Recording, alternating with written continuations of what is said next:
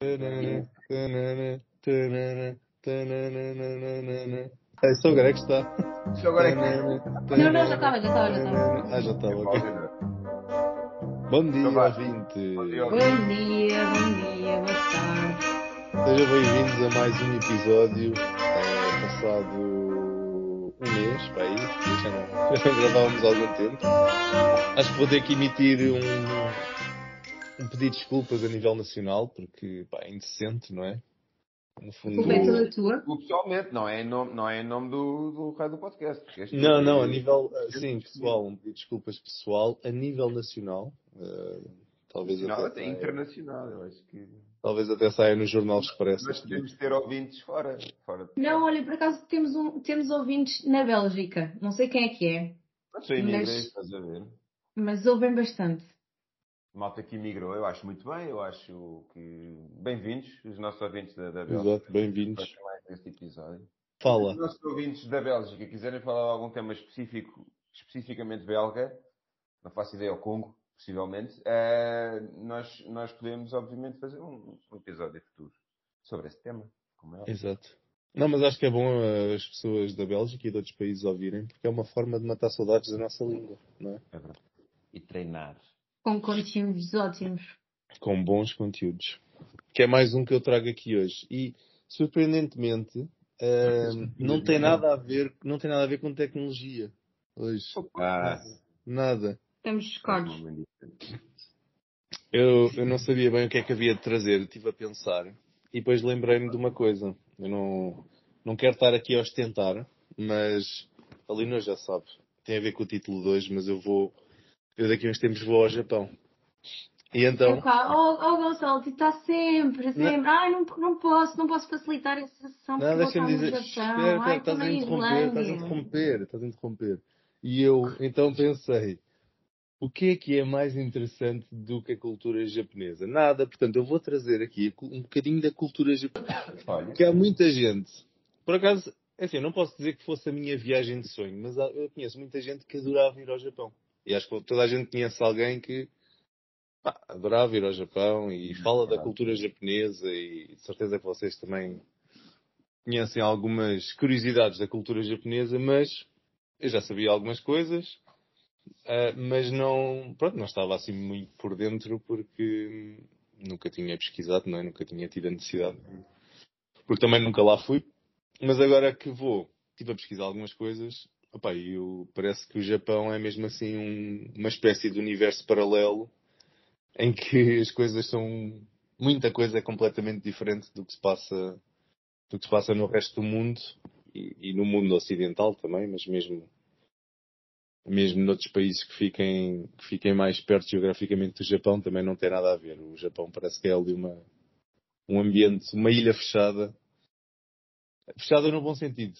Eh, em que eles, Foi durante eles, muitos anos. eles conseguiram reinventar. Diz?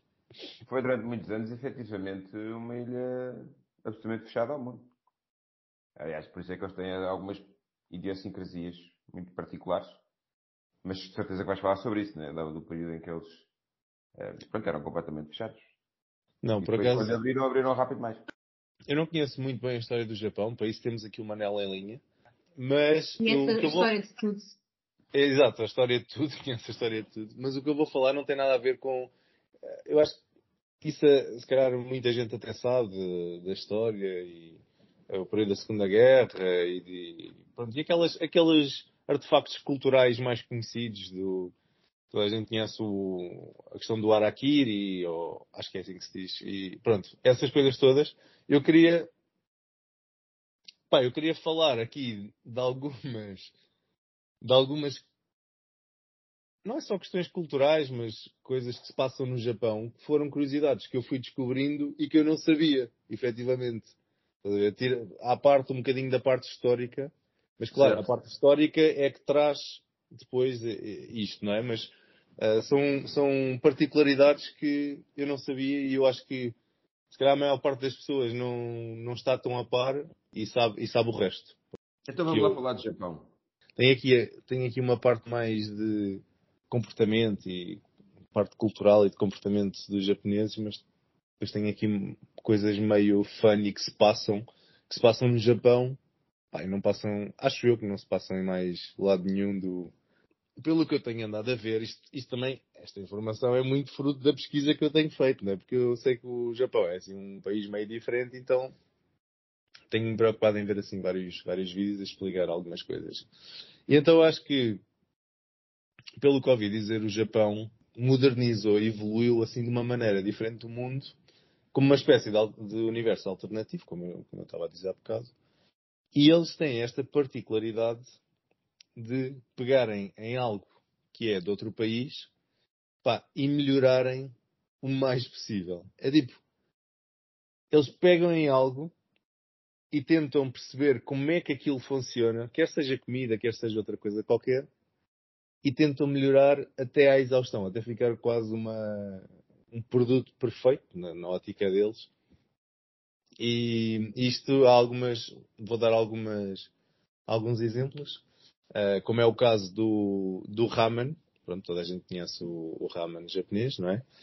Mas o ramen é um bom exemplo disso. E não só o ramen, a pizza, que depois também já, já vou explicar, mas o ramen uh, é um, era uma comida chinesa, ok? E ficou popularizada após a Segunda Guerra Mundial mas na altura era chamado de noodles chineses, tipo, super normal, e a receita começou a mudar e evoluir, e hoje atribuímos o ramen a algo tipicamente, tipicamente japonês. Pronto, e o ramen é, pá, é um, eu adoro ramen, mas o que é o ramen hoje não tem nada a ver com o ramen e com os noodles chineses de, de antigamente.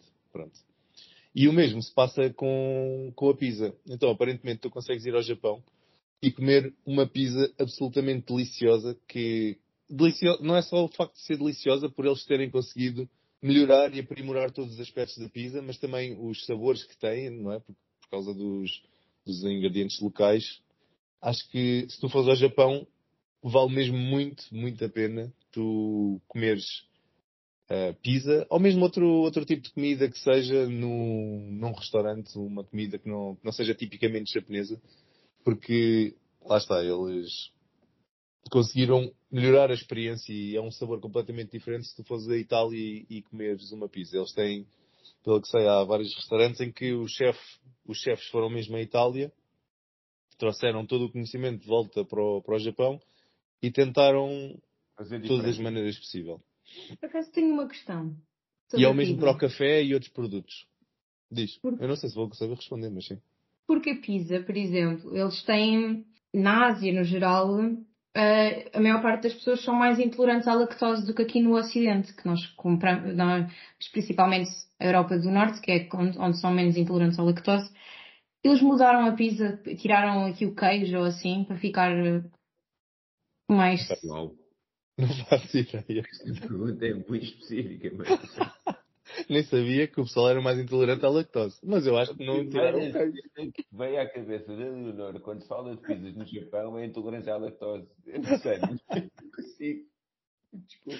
E ela, não, mas engraçado é ela achar que eu sabia responder a isto. Não, não, é tão óbvio, é tão evidente, tu tinhas de saber como é que, que eles fizeram ao queijo.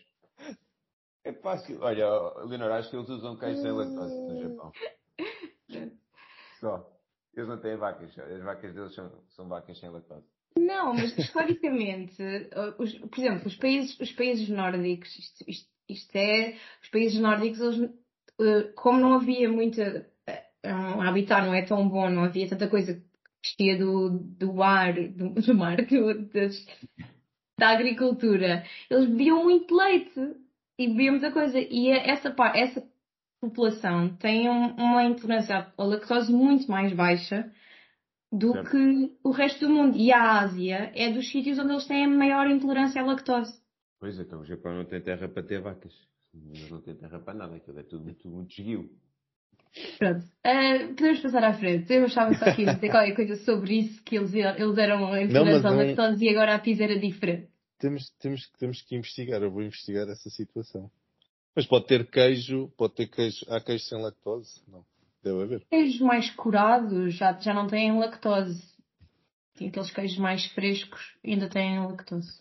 Eu só, eu só digo que a pizza tem queijo porque eu vi algumas fotos de alguns restaurantes e a pizza parecia que tinha queijo. Portanto, uh, Mas pronto, depois podes fazer um Gonçalo do futuro. Está bem. Ou, ou, ou uma Leonor do futuro. Leonor do Futuro aqui com factos importantes sobre a intolerância à lactose no mundo. Como tinha mencionado, apenas 5% dos descendentes de, de povos da Europa Central e do Norte têm intolerância à lactose, ao contrário da Ásia do, do Oeste, da Ásia Oriental, que normalmente afeta entre 70% a 100% da população. No geral, no mundo, a, média é 60% e no Japão, especificamente, de acordo com a britânica procon.org, só para saberem, bastante é importante, é 73%. Se alguém me souber dizer se eles alteraram as pizzas, isso ainda era mais interessante, mas eu não consegui essa informação. Portanto, voltando ao podcast. Uh, pronto, e como eu estava a dizer, isto parece então, no fundo parece o Japão, parece que tudo foi melhorado e pensado da maneira mais lógica e, e racional possível. Pronto. Estava a dizer que geralmente cá nos restaurantes, tu pode, consegues ir a um restaurante e tens vários tipos de comida, até é muito popular tu ires a um restaurante chinês e teres japonês e os japoneses têm chinês e vais a um restaurante de comida Tailândia. Chama-lhe fusão. Não, isso não tem nada a ver com não, confusão. Não tem a ver com confusão. Quando tu metes, pegas em comida de dois sítios diferentes e fazes tipo sushi, mas com comida alentejana. Isso não é fusão. Ah, sim, isso é sushi fusão. Acho que mas... o Gonçalo estava aí. Mas, eu, eu, eu e o Manel estamos a tentar adivinhar o, o tópico e só estamos a fazer pequenina. Então aqui é um restaurante que é simultaneamente chinês e japonês. É não, estou a dizer, por exemplo, aqui tu vais a um restaurante uh, de comida tailandesa e se calhar também comes comida da Singapura ou, ou vais a um, um, restaurante português e tens comida alentejana, tens comida, tens peixe, tens carne, tens não sei o quê, pronto, tens uma data de variedades. E lá no Japão é muito normal eles especializarem-se apenas num, pá, num tipo de pratos, ok? Eles especializam-se na, naquele prato e têm uma comida que confeccionam excepcionalmente bem, mas fa uh, fazem-na de, de 10 maneiras diferentes. Mas eles vão se especializar num tipo de comida apenas para fazer o melhor possível aquele, aquele tipo de comida e, e dar a melhor uh, experiência possível ao, aos convidados e às pessoas que estão lá a comer no restaurante. Portanto, acho que não é tão normal tu ires a um restaurante e conseguires comer assim várias coisas diferentes agora. Ah, eu acho que isso é ótimo. Eu não gosto não nada de ter que escolher no menu. Assim, não, mas tens que escolher na mesma, só que é dentro daquela especialidade. Exato. Tipo, é. Imagina, então, na escolha do restaurante. Imagina, eu e tu, tu queres pizza, eu quero lasanha, já não dá. Já temos de ir ao restaurante, tipo, temos de ir yeah, Ou seja, tu tens uma pizza, uma pizza, mas boa bem feita de 10 maneiras diferentes, estás a ver? Épica. Tipo, ou, uma, é... ou um tipo de peixe, eles servem um tipo de peixe, que é bom, mas só servem aquele tipo de peixe, mas de 10 maneiras diferentes cozinhado. Ah, eu acho que isso é ótimo. Eu, eu odeio ter, ter que escolher, isso é ótimo. Ah, eu acho que é ótimo porque eles devem, eles devem, a comida deve ser mesmo boa, deve ser melhor do que o normal porque pá, eles especializaram-se naquilo, não, não estão cá a inventar coisas, ah, agora também consigo fazer isto, agora também consigo fazer aquilo. Às vezes vê-se cá em Portugal restaurantes desses que só têm, olha, por exemplo, lá na, lá na Islândia fui a, um, a uma coisa que era só tomate, eles só tinham um tomate, portanto eles faziam sopa de tomate, tinham sumo de tomate, os pratos principais eram de tomate. Aquilo era uma estufa de tomate, portanto eles só tinham, só tinham coisas de tomate. Pronto. E era, no fundo, aproveitas o que melhor tens e especializas-te num, num, sei lá, num ingrediente ou num, num peixe, num, sei lá, alguma coisa, numa receita qualquer e depois vais variando. Mas és uh, extremamente bom e eficiente a fazer aquilo porque Mas, fazes é, coisas um bocado não é, não é o mesmo conceito porque existem outras coisas no menu, mas efetivamente as pessoas acabam por nunca pedir. Ou, tipo, 99% das pessoas pedem bem prato. Se tu há sítios onde. Ao Rui dos Pregos, vais ao Rui dos Pregos. 99% das pessoas pedem prego. Tens bacalhau com natas, estás a ver? Mas ninguém vai pedir bacalhau com natas no Rui dos Pregos. É, tipo, São aquelas é... pessoas que vão lá todos os dias. Ou, sim, ou vai, há um restaurante em Benfica que faz um, pá, um arroz de tamboril que é também espetacular. Que se chama Tasca Taberna. Já não lembro. Taberna Mas, Preciosa. Mas epá, aquilo é, é tipo, nem, o homem já, a gente entra, olha para o gajo, o gajo olha para nós, a gente olha para o gajo, olha para nós, ok, arroz de. Ninguém falou, estás a ver? É porque o gajo já sabe que é arroz de. É tipo, fazes aquela cena do, ok, então vá, arroz de. Não, é uma espécie de... Cafés, estás a ver? É tipo, é, é mesmo... Porquê? Pá, porque aquilo já é tão famoso e tão bom pelo arroz de como eu já nem preciso perguntar. Mas, eh, mas aqui é tipo, tu tiveste, conseguiste dar dois exemplos. O Gonçalo está a dizer Não, que não, tem lá é- va- são tem todos vários. os restaurantes. restaurante, há um restaurante aqui na- na- em Cascais que eu e a Carlota vamos, que a mulher, tipo assim que eu e a Carlota entramos, a mulher olha para nós também, e já sabe, é filetes de garopa. Filetes de garopa com, com a sorda e arroz de, Eu adoro, arroz de pato. eu adoro esta espécie de tensão sexual que o Manel está a passar. eh, De... Ele Entre olha para nós- nós, eu olho para eles, ele olha para nós, eu olho para eles e aquilo vai uma, crescendo até que. há, há uma relação Depois especial. no trazem uma não- especialidade. Há uma relação especial no mundo, isto mudando um bocadinho de assunto, mas só, um bocadinho. Há uma relação especial no mundo que não é bem uma amizade, também não é bem uma relação profissional. É, é uma coisa esquisita, que é o teu empregado preferido.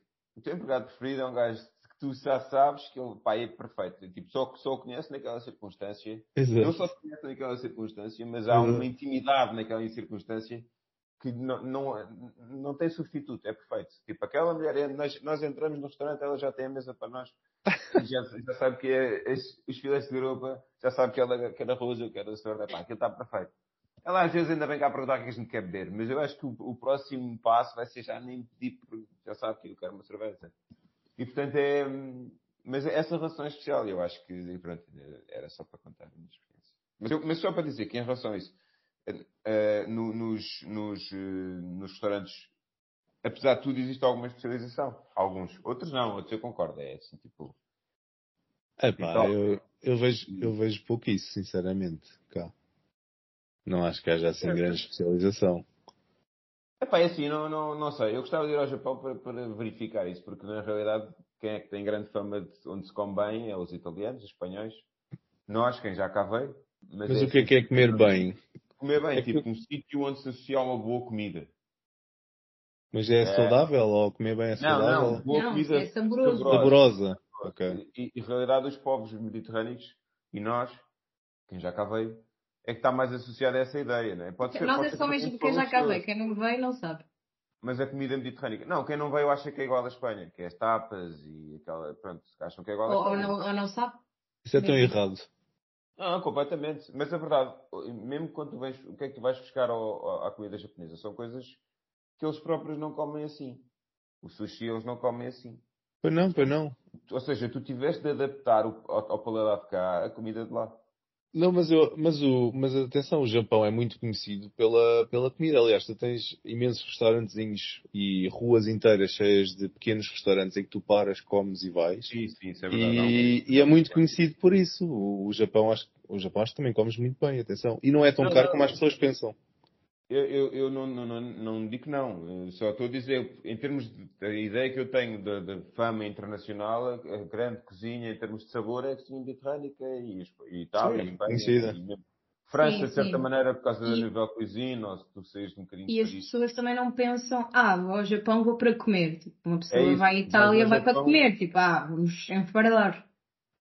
É isso, é isso. É, tipo, ma- mas eu não estou a dizer que não. E Houve uma certa transição do, da comida para, para a comida mais asiática. Hoje em dia tu tens tipo tailandesa e tens japoneses, vários tipos de japoneses e etc. Eu acho que nós estamos a transitar um bocado para lá.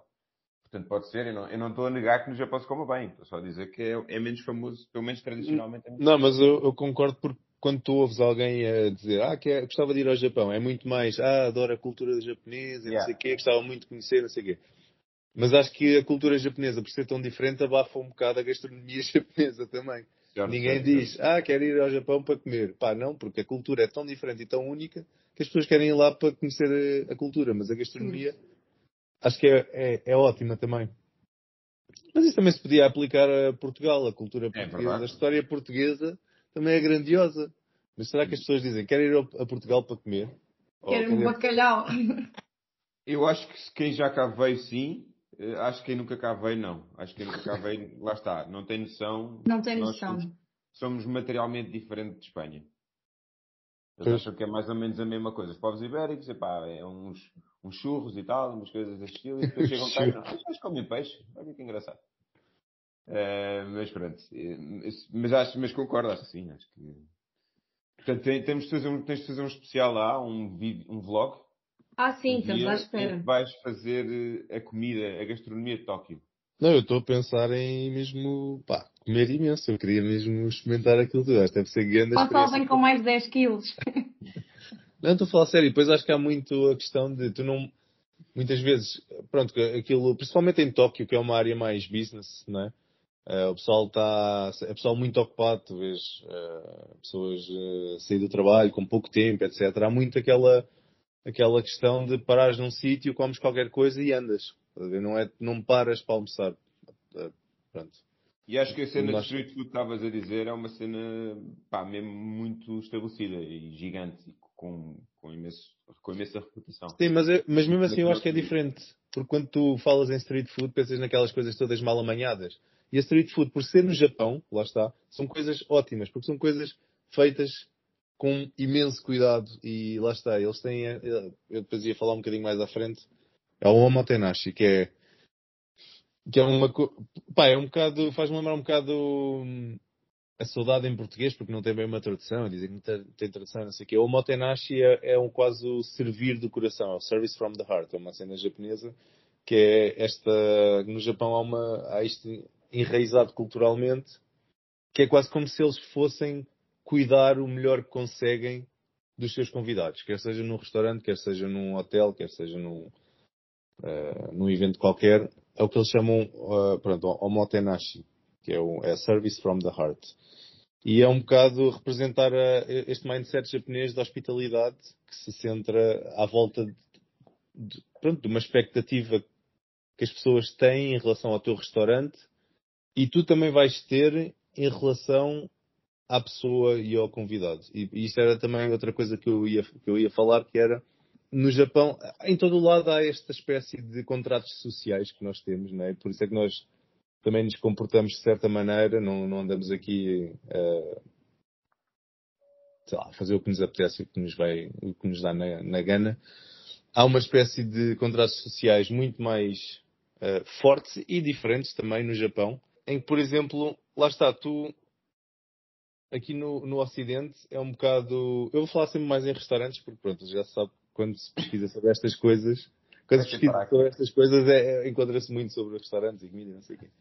Mas não é. É expectável que tu, enquanto cliente, também te comportes de uma certa maneira. Ou seja, não é aquela ideologia de o cliente tem sempre razão e, portanto, o gajo do restaurante tem, tem que servir e não pode cá chatear-se ou mandar-te embora ou qualquer coisa. Tens sempre razão porque és o cliente. Pronto. E lá não é assim. Este, um, este contrato social diz que, ok, nós vamos te servir o melhor que nós conseguimos, nós vamos te servir a melhor comida que nós conseguirmos, da melhor maneira, de maneira a tu sentir-te bem, de sentir-te bem acolhido, de sentir num bom ambiente, mas é esperado que tu também tenhas alguns comportamentos para connosco. Ou seja, é esperado que tu sejas bem educado, é esperado que tu sejas simpático, é esperado que tu, em alguns restaurantes, uh, não digo de luxo, mas mais, mais básicos, é esperado que tu também não fiques muito tempo a ocupar o lugar do próximo no restaurante. Alguns restaurantes até estão. Aqui em Portugal também já se vê, mas, é, mas eu acho que não é muito bem um visto. Que é dão-te uma slot para tu almoçares. Mas eu acho que isso não é muito bem visto, não é? Tipo, eu estou a pagar para estar ali eu estou o tempo que eu quiser. E no Japão não, é a pessoa, a, a pessoa anterior também respeitou a sua hora, tu também tens respeitado a tua hora e não estar aqui a ocupar um lugar.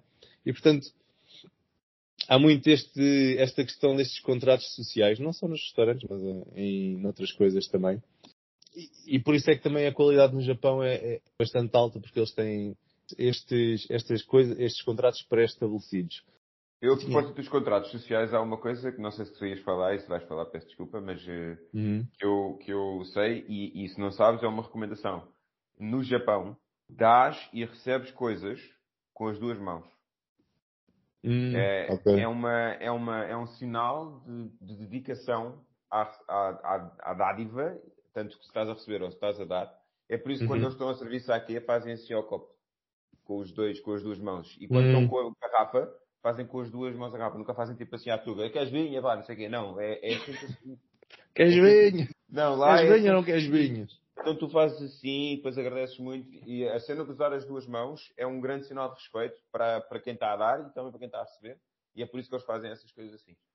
Que eu acho que está, é, está relacionado com o que tu dizes, né? Essa cultura de excelência, a cultura de dedicação ao próximo vem de uma certa, um certo, uma, uma noção de honra. Não faço ideia. Aquela coisa que é um bocado, está um bocadinho por todo o lado da cultura e tem o lado uhum. mau, tem o lado bom. Esse é o lado bom.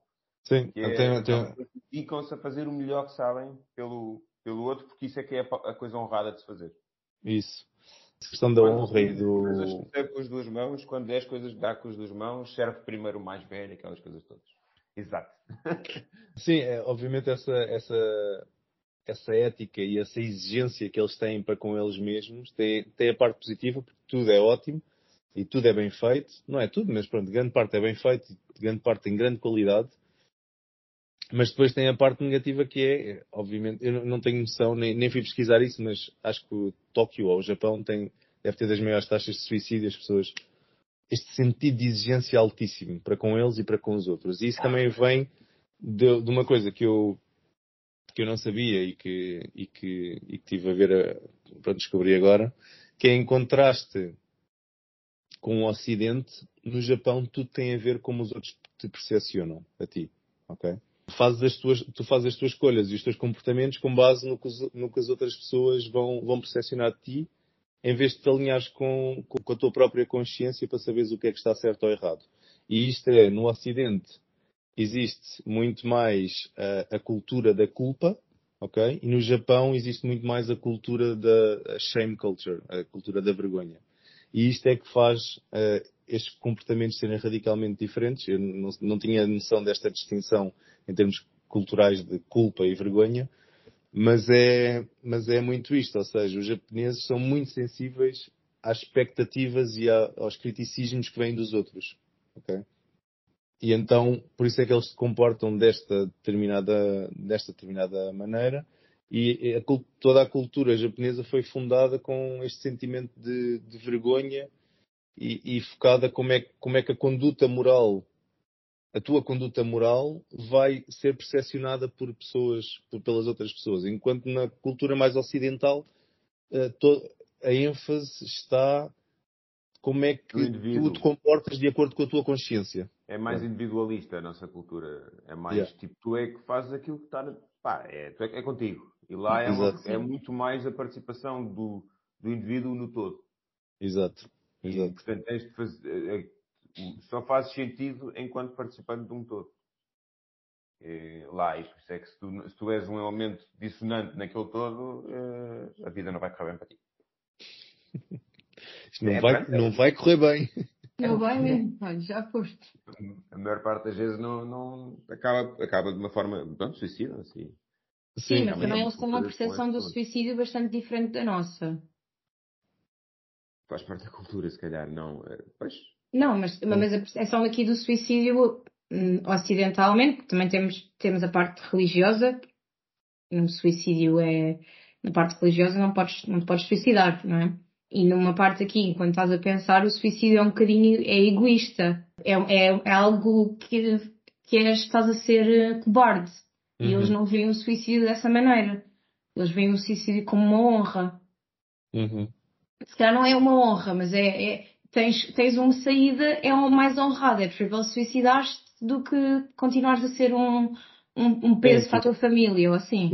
Tu falhaste, É e decepcionaste, tu falhaste e decepcionaste de tal maneira que a única saída era aquela e é como quase um, um pedido de desculpa. Mas eu não, eu não fui muito a fundo nessa questão do suicídio porque eu sei que é algo que está muito intrínseco na cultura japonesa, mas também é algo que já muita gente viu e tem conhecimento e gosta de saber, não sei, não é gosta de suicídio, mas está a par de tudo, tudo o que envolve o suicídio. Trigger warning. Não vamos, vamos cortar esta parte do suicídio. Existe, exato, exato. acho que se usarmos muito a palavra suicídio e coisas desse estilo, que somos de- demonetized, demonetized. Mas como- nós também já não recebemos um youtubers. bocadinho- Somos cancelados. Somos cancelados. youtubers, eu sigo um, youtuber, agora é só uma nota, sigo um youtuber de um tenista, um miúdo que começou a fazer um canal do YouTube a tentar chegar a um ponto ATP, um ponto profissional. E há um exercício que, em- em- que se faz no ténis que é os suicides, que é fazes uma série de corridas curtas. Não pode usar aquele, ele cada vez que faz suicides, ele, ele faz tipo Um faz sinal. Um, um sinal, não, e não se ouve, não se ouve a palavra, porque senão ele é demonetized. É um bocado esquisita. Ah, não, eles agora, e não, não- se vocês não viram, é, se não podes dizer, nas, não, não, isto é um bocado agora à parte, mas no YouTube e isso, as pessoas não dizem suicídio ou ahm, matar-se a si própria, dizem unalive myself. Uau! Na live. Eu acho que nós estamos a ficar mesmo como, como o George Orwell previu. Estamos a ficar muito estúpidos. Fica... Que estamos a ficar. Olha, por acaso, eu, eu tenho. Eu, eu vou ler um livro que é ao contrário, que eu já, já encomendei, que é o Amusing Ourselves to Death, que é dizer que o Jo- não era o George Orwell que tinha razão, era o Aldous Huxley. Voltas a clique. Se calhar ti- tinham os dois. É possível ter os dois. Uma parte. Continua, Gonçalo, desculpa. Não faz mal, não faz mal, não faz mal. Estão sempre, são sempre bem-vindos a intervir na- nos podcasts. Isto era também por causa desta, disto que nós estávamos a falar, né? desta cultura de shame. É um bocado por causa disso que os japoneses são conhecidos por serem mais pessoas mais envergonhadas, pessoas, uma, uma sociedade mais fechada. E existe muito esta, esta máscara quase, mas não é um, lá está, não é uma máscara que seja, não é uma máscara percepcionada negativamente como cá, como cá no Ocidente, que é as pessoas na rua, por causa disto, não se vão comportar e não vão dar a sua opinião verdadeira, não vão dizer aquilo que sentem, não é tipo como cá, pá, eu estou a dizer aquilo que sinto, isto é o que eu sinto e olha, gostas, gostas, não gostas, não gostas. Não. Porquê? Porque cá a cultura é diferente e lá as pessoas, por ser esperado que se comportem de certa maneira ou que tenham certas opiniões, é, eu diria que é quase impossível tu conheceres um local japonês e tu dizeres, ok, esta realmente é, é a verdadeira pessoa, esta é, é, desta, é desta maneira que esta pessoa é. Pronto. Porque as pessoas socialmente vão usar uma, uma máscara, uma, uma barreira, porque eles sabem que estão a ser observados e estão, tudo o que eles fazem é, tem uma certa percepção e tem uma expectativa. E portanto, tu só consegues, por isso é que é tão difícil conhecer alguém, e já vi alguns vídeos sobre isto, que é, que é engraçado, tipo, os locais quando vão para lá, tá, nós temos muito aquela coisa de dizer o que pensamos e agirmos como, como, como achamos que é correto, não sei o quê, lá está, de acordo com a nossa consciência. E eles dizem que é mesmo muito complicado conhecer, conhecer os locais, não só de maneira, não só em termos de ter um date com alguém, mas ter um, mas conhecer alguém de forma amigável, teres, teres amigos japoneses. É difícil. Ou os japoneses já estão um bocado abertos ao mundo exterior e querem fazer isso, ou então é, é complicado e vais ter que quase descascar ali uma série de camadas que aquela, que aquela pessoa tem. Tu não, tu não vais conhecer aquela, aquela, aquela pessoa a não ser que cries uma relação muito mais próxima e que demora muito mais tempo do que, do que aqui. Porque até essa pessoa despira aquela, aquela máscara, mas lá está, não é, não é uma máscara má como é percepcionado aqui, é assim uma coisa que aqui tu pensas, ah, aquela pessoa é uma falsa, é fake, não sei o quê. Lá, lá é normal que isso aconteça porque é como se tu estivesses a ser observado e, portanto, tu vais ter quase que Adaptar. merecer, merecer que aquela pessoa depois se abra contigo. Pronto. Mas coloca, coloca um bocado em perspectiva, realmente, hoje, para mim, pelo menos, o, o, o caráter ético, não sei, moral, não faço ideia se é moral. Mas o, o- as razões pelas quais eles fazem determinadas coisas, a coisa- eles são famosíssimos pelas linhas no metro e pelo, por serem super civilizados e por serem super, tipo, ninguém tu podes deixar um, ninguém rouba nada, podes deixar um, um telemóvel no chão, que ninguém rouba o telemóvel, coisas desse estilo. Mas depois tu pensas, porquê é que eles estão a fazer isto? É pelo outro. Não é, não é mesmo pelo outro, é pela posição deles Em do outro. Portanto, acaba por ser um bocadinho Pela egoísta, percepção. é? É. É um bocado egoísta, tipo, a razão pela qual eles são civilizados e a razão pela qual eles são, eh, pronto, desta, se comportam desta maneira, acaba por ser ela própria pouco, eh, sei lá, pouco moral. É muito egoísta, é muito tipo, eu vou fazer assim para não ter Eu- a penalização de não fazer isto. Não, é porque isso, também passa um bocadinho aqui ao contrário. de- há, há muita gente, há aquela frase que é There's no selfless good deed. Qualquer coisa que tu podes fazer nunca vai ser super altruísta, porque tu estás a fazer para te sentir bem ou para. Nunca estás a fazer aquilo só pelo outro. Mesmo aqui, nós, quando nós pensamos, pensarmos Claro. a- de- dessa maneira, não sei, que começa a ficar nós podíamos ter um episódio só quase a falar deste tópico em que estamos aqui a ver estas duas partes. Acho que acaba por, tar- por estarem muito ligadas. Uhum. Sim. É tipo o outro lado dá a volta, 360, tipo, são opostos que acaba por ser a mesma coisa. Sim. para mim é um bocadinho diferente, mas percebo o que estás a dizer. Acho que nós temos uma razão muito mais intrínseca de autoperceção. Uh, eles, eles têm uma razão de posição, é autoperceção também, mas é também uma razão de hierarquia social. Eles não querem Sim. ser postos fora daquela hierarquia social. E, portanto, eles não têm, na realidade, não é uma escolha. Não é uma escolha. É como, é como as, as, as formigas que vão todas para a luta quando aparece uma vespa, ok? Porque não tem, eles não escolheram ir para a luta. A formiga não pensou, porra, vamos sacrificar. Não, tipo, foi. E aqui é um bocado, na minha opinião, é um bocadinho igual, que é, eles, eles não podem sacrificar, o mais importante que eles têm é a sua posição na hierarquia social. Portanto, eles não podem sacrificar essa hierarquia. E, portanto, vão, vão se comportar sempre da maneira mais, está mais alinhada com a manutenção desse, desse posicionamento na hierarquia. Eu, por acaso, por acaso sobre esse, pronto, sobre isso, eu vi era um, no YouTube que era um japonês a entrevistar japoneses na rua. E, das, e era o vídeo era sobre o que é que tu tens mais, o que é que tens mais inveja, não sei se a palavra é inveja, mas o que é que tens mais inveja de, de das pessoas fora do Japão, dos estrangeiros, vá. E houve muita gente a dizer, muitos locais, né, com quem ele falava, uh, a dizer que aquilo que eles sentiam mais inveja era a forma como os estrangeiros se comportavam livremente, ou seja, que parecia que pá, que faziam o, o, que realmente queriam e não estavam ali constrangidos por aquelas, aquelas pressões que eles todos sentem. Que eles estão, estão, lá está, estão com esta espécie de máscara e depois vem um estrangeiro lá em Tóquio, ou aquilo era em Tóquio, acho eu, e, sei lá, e até se falar alto, se calhar falam alto. Enquanto o japonês yeah. nunca na vida vai levantar o tom de voz porque sabe que as pessoas vão olhar para ele. Pronto. Yeah. Ou dança, vão até se dançar na rua, vai dançar na rua, ou cantar, ou uma coisa qualquer. E por acaso achei curioso porque eles, pronto, eles têm percepção disto, não é? Ou seja, está enraizado, mas ao mesmo tempo eles têm noção de que não são, não, não têm esta liberdade. Uma dica, também queria falar aqui que era, ah, uma dica para alguém que vá ao Japão e, e queira conhecer mais, mais a, a, fundo um local, eles têm um, um local, quer dizer, um, uma pessoa local, eles têm uma cultura de omiyage. O omiyage é pá, não é mais do que um souvenir, ok? E é quase a mesma coisa que tu ires para fora, pá, ires viajar e trazeres um presente para alguém, para, o, para a tua família, para, para, as pessoas mais próximas. O, a questão aqui no Japão é que eles fazem, eles vão, eles compram estes omiyagis, ah, mas é muito mais do que apenas um souvenir.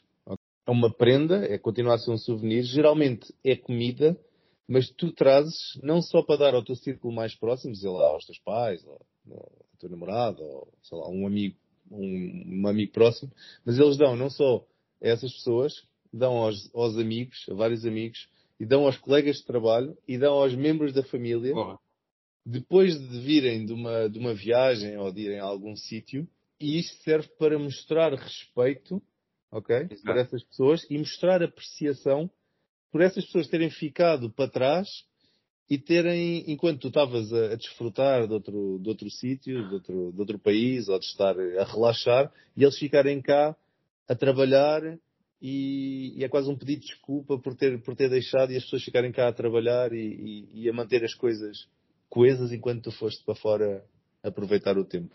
Pronto. E então, mas este, há uma grande, uma grande apreciação por este, por este tipo de, de souvenir, este, esta questão do omiyage, que é tu, até há omiyages on the go, que é, imagina, tu vais jantar à casa de alguém ou vais, vais, uh, vais ter com alguém e, e, tens mesmo lojas específicas em que já tens assim um, pá, umas coisinhas embrulhadas de comida, tu, tu pegas naquilo e levas para, para entregar à pessoa, porque é esperado que tu, que tu faças isso. Eu e nós esperamos claramente um Omiyagi. Quando... Exato, nós estamos aqui à espera, estás a explicar tão, tanto isso. O Omiyagi pode ser comida. Pode ser? Pode, pode ser tudo o que tu quiseres. Comida, eu prefiro comida. Nós precisamos de um Omiyagi. Não queremos um on the go, queremos uma coisa pensada. Uma coisa pensada, não é? Exato. Mas é... Pronto, depois há sempre a questão da pontualidade, toda a gente sabe, não é? Vocês não querem estar atrasados para, nem para um restaurante, nem para Olha, eu, eu já fui à próxima reunião, já. Não sou japonesa. Não és japonesa, claramente. Tu, tu lá no Japão eh, olhavam-te logo de lado, as pessoas cuspiam de em cima, praticamente. Um, e pronto, não, não queres estar atrasado. Não, eles, eles não cospem, eles são muito. Exato. Não, mas mandam-te olhares fulminantes e que tu vais te ficar a sentir mal. Exato. Tipo, E pronto, há muito esta questão da, da pontualidade, não é? E, e no início do episódio estava, estava a dizer aquilo da, de pedir desculpas a nível nacional e eles fazem um bocado isso. Um, o comboio se, se se atrasar, pá, eu, eu já vi vários tempos, mas se atrasar mais Sim. não sei quanto tempo, eles dão-te um bilhetinho para tu Um bilhetinho para justificares para a, tu o teu atraso. chefe o teu atraso e se demorarem mais não sei quanto tempo emitem quase um pedido de desculpas a nível nacional na televisão ou uma coisa qualquer. É assim. Cá em Portugal então Olha, agora com aquelas greves Não, que nem houve eu acho- serviços mínimos, eu precisava dessa, dessa justificação. cá em Portugal ocupavam o tempo de antena todo do jornal só a pedir desculpa se fosse no Japão. Não dava mais nada. Eu, eu vi uma vez uma notícia de uma greve no Japão dos, dos condutores de autocarro que foram todos trabalhar na mesma, só que recusaram-se a, a- a receber pelos bilhetes. Eles fizeram a Ah, greve, foram todos bom. trabalhar, só recusaram, tipo, só para não afetar, quer dizer, uma greve que não afeta os clientes, e isso para, para a empresa está ótimo. A Pois, maior parte, até a maior parte era passos, portanto, para a empresa aquilo acabou por ser positivo, mas eles fizeram isso. Tipo, é, é uma cultura, pá, se é para fazer greve, faz greve, estás a ver? Por isso é que eu acho que eles acabam por se tornar depois uma sociedade muito conservadora. Tu, me- mesmo em, em- coisas que estão relacionadas com o Japão, na, na mídia que depois chega cá, tipo o Dragon Ball, ou o Naruto, ou sei lá, coisas. Tu vês, a posição da mulher, por exemplo, é muito conservadora. A mulher está em casa a cozinhar e a tomar conta dos filhos. Isso é uma coisa que não tens no- nos mídia, cá, mídia ocidentais, não tens, não tens tanto. Porquê? Porque este respeito é de tal maneira per- per- eh, pervasive, portanto, está por todo o lado, que depois não os deixa questionar eh, as coisas mais básicas da hierarquia social que eles têm. Então, a mulher, lá, mesmo, no, no Dragon Ball, a, a- a mulher do, do Son Goku era grande obedece e depois no final tem o filho vai para casa. Fica em casa a tomar conta dos filhos. Quem obedece é o, é o Son Goku. Estás a ver? São coisas assim fazem com que eles. Isto é depois o lado mais negativo que acho eu que é deste respeito todo. É que é tanto respeito, tanto respeito, que ninguém pergunta, pá, não devíamos mudar um bocado? Exato, tipo, É, se calhar o status quo, às vezes, se calhar as revoluções são mais difíceis neste tipo de cultura. E, e por isso é que eles, quando depois são, são, são, são su- sujeitos a, a partes da cultura, por exemplo, americana, que é muito influente no Japão, como o beisebol, as pin-ups, etc., depois aquilo acaba por gerar um híbrido que é ao mesmo tempo muito respeitador, mas ao mesmo tempo está a tentar ser outra coisa e aquilo acaba por ser uma coisa muito maluca. Mas pronto, é, é só por eu acho, acho engraçado que eles depois ficam. É uma sociedade que, para nós, é completamente difícil de entender. A, a impossibilidade de tu chegares lá e dizer esta merda é estúpida. É, é, tipo, é muito parvo. É, para nós é um bocado parvo, mas por outro lado é fascinante. mas por acaso tenho. tenho Mas se calhar são mais felizes ou não? Eu não sei. Não Hum. sei. Acho que somos todos. Somos São menos todos- somos todos revoltados, é mais it is what it is. Não sei se são menos revoltados ou se guardam essa revolta. somos Bem, mas, eu, mas eu por acaso acho que os, ani, os animes, como é que se diz lá no, no Japão, os Narutos e os Son Gokus, até podem mostrar essa parte se calhar mais conservadora, como tu dizes, mas eu acho que serve muito também como forma deles eh, exteriorizarem um bocado aquilo que eles gostariam de ser e não são. Porque tu vês que por eles terem essa, essa fachada, muitas vezes, eh, quase certeza que eles não vão falar de sentimentos ou da forma como se sentem, etc, etc. E se tu vires o, o Son Goku e o, e o Naruto, muitas vezes é quase, tens episódios quase só a falar de sentimentos e do sentido da vida. Sem, sem dúvida, é uma maneira que Por eles isso- têm uma catarse. Mas nessa Yeah. catarse eles Yeah. revelam algumas coisas do mais básico. O, o Doraemon. O Doraemon era um gajo que tirava. Era um gato que tirava merdas de uma bolsa e El fazia gato tudo umas cósmico. Mas a mãe do, do amigo do Doraemon estava o dia todo em casa a, a- a cozinhar. E não trabalhava. Estás a ver? É tipo, porra, o, o gato não podia tirar de lá um saláriozinho para, para, ou outra coisa agora para Um salário. Não, Podia, ter- Uma- podia tirar o jantar, por exemplo. umas cenas, um, um- tipo um aspirador, uma cena para o jantar. Não, a mulher estava lá. E eu acho que é essas coisas que a mim me fazem um bocadinho confusão. E eu adorava ir ao Japão para, para ter de lidar com isto, não é? Que é tipo, não- como é que não se questiona? Como é que ainda não questiona? E, portanto, de certa maneira, eles são uma sociedade um bocado retrógrada e Olha, conservadora. nem ninguém nos quer patrocinar numa viagem ao Japão. Nós depois fazemos vários episódios sobre o assunto. Fazemos um vlog. Fazemos vlogs. And now, a word from our sponsors. Mas, epá, eu, há várias coisas, há vários exemplos. Não... Tipo, e isso é o que chega cá, não é? Nós, obviamente, não conhecemos a maior parte de, das influências que eles depois têm lá. Mas, uh, por isso é que eu digo, eu acho que o Japão é fascinante nesse sentido. Tem o lado bom e tem o lado mau. Da, maneira, da mesma maneira que nós, tem o lado bom e tem o lado mau, né? Nós, a, a primeira coisa é logo tudo é uma merda gigante e vamos logo. Isso é muito português também. Isso Mas, tudo uma merda é lado, é muito quando, português. Quando é efetivamente uma merda, depois Mas depois não fazemos nada. Apontamos o dedo e tentamos mudar. Se calhar não conseguimos, mas tentamos. E a verdade é que fomos, já fomos conseguindo. Se tu fores comparar à escala da, da, humanidade, à escala da nossa história, da nossa cultura, os últimos 100 anos foram uma mudança brutal. Nem 100, 50, estás a ver? Portanto, eu acho que, e se calhar no Japão, tecnologicamente foi, tecnicamente foi, e, e, e realmente eles têm coisas. No espírito corporativo, o Toyota Production Systems, que nós falamos tanto em inovação, é, é, é, é, muito preciso aquela cultura de respeito e de honra e de posicionamento na hierarquia para as empresas colaborarem como colaboram. Eles dedicam-se a fornecedores de uma maneira que não, pá, em Portugal não se faz, no, cultura europeia não se faz, cultura ocidental não se faz. Por outro lado, depois quando é para questionar o status quo, questionar fazer diferente, aí depois a coisa não é. Pronto, acho que aí é o lado mais, menos positivo. Mas acho que é, é muito interessante ver como é que isso depois se estende a toda a sociedade.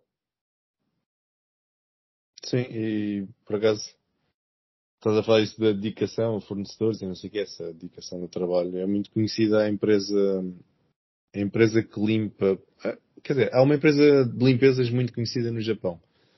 E essa empresa limpa também uh, os comboios e, e essa empresa é muito conhecida por, pá, por uma, uma empresa de limpezas cá, cá é, tu não dás grande valor, não é? As pessoas estão lá, sabes que é um trabalho precário, uh, e estão lá um bocado para despachar, para despachar o assunto. Vais lá, limpas, limpas o que tens de limpar, está tá feito.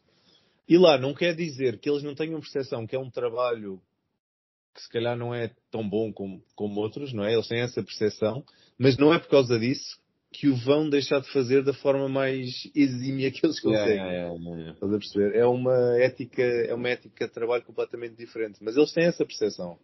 Que, pronto, sou empregado de limpeza, tudo bem, mas é o que eu estou a fazer agora e tenho que o fazer da melhor maneira possível. Mas, e... mas mesmo o Toyota Production Systems e o Root Cause Analysis é um bocado esse, esse princípio, é o princípio de otimizar ao máximo. Uhum. E era por isso que eles que é por isso que eles, eles trabalhavam todos juntos de maneira a otimizar a linha de produção e só, só fazer realmente o que era necessário. Era tipo é, é, é, é, vem daí essa, o incentivo que eles têm para a otimização. O que eles depois não têm é o incentivo para a experimentalidade, para se calhar outras coisas, se calhar, ou questionar a maneira como eles trabalham uh, de fundo, que nós se calhar aí temos um bocadinho mais vantagem porque nós assumimos sempre que a última, a última geração era estúpida. E eles, eles acham o contrário, acham que a última geração era incrível. Yeah, yeah. E, portanto, partindo desse ponto, depois fica um bocadinho. Agora, obviamente que não. Depois há, há, há nuances, né? E obviamente que não estou a dizer que não há inovação no, no, Japão, no Japão, eles são famosos por inovação, mas é uma inovação técnica. Pronto, eu acho, eu acho que deve ser realmente fascinante lá ir e ver, experimentar estas, estas incongruências desta sociedade. Yeah. É que é mesmo completamente diferente. Mas acho que nem sei lá, nem, nem os países à volta do Japão são assim, não é? Aquilo é nem Chinas, nem, nem a Coreia, acho eu. A Coreia não sei bem. Mas eu acho que o Japão é mesmo, é mesmo um mundo à parte. Eu acho que o facto de ser uma ilha torna-os um bocadinho uh, diferentes. Acho a maneira, pelo facto de serem uma ilha, maneira, até como os próprios ingleses em relação à Europa continental, o facto de serem uma ilha, acho que tornou-os um bocado diferentes ao longo da história e foram sempre, sempre um bocadinho diferentes e são muito imperialistas e são, são basicamente protofascistas. Os japoneses sempre, sempre tiveram sempre a atacar eh, a China, eram sempre muito imperiais, imperialistas e só agora recentemente é que estão a mudar um bocadinho mais para mais para a social-democracia e até o liberalismo. Mas, eh, mas eles, pronto, lá está. É uma sociedade muito conservadora e tradicionalista uhum. que está a lidar com a modernidade. E isso é que é, é a parte engraçada, é tipo tu chegares e vês uh, um ganda Pikachu, estás a ver? Um ganda Pikachu é uma cena, tipo, o que é que isso quer dizer? O que é que isso implica para, para aquela sociedade? Que tipo de valores é que eles agora estão a tentar que sejam a base deles, que ao mesmo tempo eles têm os valores tradicionais, mas agora têm estas modernidades, o que é que vai, o que é que vai acontecer? Deve ser muito giro ir ao Japão neste momento para testemunhar essa, Isso Mas tu ao- dizes estão, estão a lidar com a modernidade, mas o, mas o Japão é dos países mais avançados do mundo a nível tecnicamente, tecnológico já há algum tempo ou não? tecnicamente concordo. Em termos de, de princípios, eles são muito conservadores e muito tradicionalistas. O papel da mulher. Ah, eh, estás a falar esta modernidade de princípios, ok. modernidade no sentido de criticar o status quo, no Sim, sentido sim, sim. que é aquilo que nós é, é aquilo sobre o qual a nossa sociedade está radicada, que é a liberdade de expressão, etc. Eles têm está radicada sobre outras coisas, ou estava. E agora o que é que isso quer dizer daqui para a frente para eles, não é? Eles são, eles são um dos países mais, mais desenvolvidos do mundo tecnologicamente, etc. E nos anos 80, dos 85 aos 90, eles cresceram bem, mas de 92 para cá pararam. E porquê que isso, porquê que isso aconteceu? Porquê que a economia do Japão está mais ou menos estagnada há, há, 30, há 40 anos? Se calhar é porque não, não conseguem ser assim tão inovadores. Agora, pronto, aquilo que eles podem fazer, nomeadamente ao nível do, por exemplo, agora a tecnologia que nós já falámos do hidrogênio, faz muito sentido para eles, né? porque está dentro dos princípios deles, não é disruptivo. Está dentro dos princípios deles, a preservação, etc. Eh, e por isso, eh, o que eu acho que é engraçado, deve ser engraçado indo lá, é tentar perceber estas, por trás de, daquilo que é, é para turista ver, tentar perceber estas incongruências, estas, eh, pronto, estas mudanças, estas, ma- aquilo que eles têm de estar a lidar enquanto uma sociedade, de certa maneira, ainda é muito conservadora em algumas coisas. Uhum. Por isso eu acho que deve ser muito giro isto. E se tu vais fazer um vlog, tenta perceber isso. vlog, não vou fazer vlog nenhum. Olha, eu não sei se a gente vai ter de cansar isto, vai ter de parar isto. A Helena foi embora. Não, a Leonor, a Leonor deixou isto a gravar. Ela disse aqui, olha, agora tenho mesmo que ir. Fecha aí, Gonçalo, vou sair, eu acho que fica a gravar. Beijinhos e obrigado. Faz um Gonçalo do futuro sobre a lactose. Não, eu acho é que vais fazer um Gonçalo do Futuro quando fores ao Japão e voltas fazemos um segundo episódio do Japão. Pode ser, pode ser. É, isto é o. Isto foi o estudo pré-Japão e depois vamos ver o, o que é que realmente. O que é que realmente sentiste? Se a pizza era realmente, Realmente é. boa? Bora, Não, bora, para isso é o que eu quero. Claro, ia falar sobre as casas de banho, porque acho que não tem. As casas de banho lá são, são assim uma coisa. que, Pronto, não se vê cá, nem, nem, nem sei se vês no outro lado, que é. Tens as casas de banho normais, né? Que estás habituado, também tens as casas de banho normais que vês cá. E depois tens as casas de banho tradicionais japonesas que se chamam washiki, que é uma, eles chamam, é, é tipo as, as squat toi- toilets, é, pá, é um, só vendo, mas é um tipo de casa de banho em que está, é quase aquelas casas de banho do chão, a nível do chão, e tu tens que pôr-te cócoras, Ah, é, mas, é, é. mas virado, ou seja, virado para a sanita, vá, não sei se aquilo é uma sanita, e te costas para, para a porta, mas Ah, tens de pôr-te cócoras para fazeres, para fazeres o, o que tens a fazer. É. Isto são, isto são uma- umas casas de banho tradicionais japonesas. E aparentemente estas casas de banho tradicionais ainda estão muito, eh, ainda estão muito espalhadas pelo Japão. Se bem que já vai havendo cada vez mais modernização. Mas depois eles têm todo o tipo de tecnologias que nós não, nunca na vida temos cá. Ah, desde, eu até vou mandar aqui um site que depois pode-se pôr na show, na show notes Show notes. que é, pá, eles já têm lá, tem sanitas com Wi-Fi, tem sanitas que te dão música, tem sanitas que te cantam os parabéns. Ah, tu, podes, tu podes programar a sanita para chegares ah, e teres o assento quente, por exemplo, para, Uau. Para- pronto, nos dias frios de inverno, né? tu chegas à, à sanita e tens aquilo muito confortável para ti, para, para o número 1 um ou o número 2. E depois tem todo o tipo de esguichos de água para te ajudar a fazer a limpeza. Não só esguichos de água, mas também secador. Ou seja, tu vais lá, fazes o que tens a fazer, as tuas necessidades, mandas uns esguichos para limpar, para limpar aquilo tudo. Eh, Deve ser uma experiência, realmente. Exatamente. Eu acho que isto aqui são casas de banho um bocadinho mais tecnológicas. Acho que isto não existe em todas as casas de banho. Mas eles têm todo este tipo de, de, de cenas de água, estás a ver? De coisas de água que, pronto, para limpeza e depois secam-te o rabinho também. Estás lá, tens um, Secar o rabinho é secam-te o rabinho. Interessante. E depois tem muito, aquela, isto aqui acho que já é sabido, mas tem muito aquela coisa de pôr o lavatório por cima da- do autocolismo. Então a água que tu usas para limpar Aham. as mãos Recuperação, é. É, a água que tu usas para limpar as mãos é a que vai encher o autocolismo também.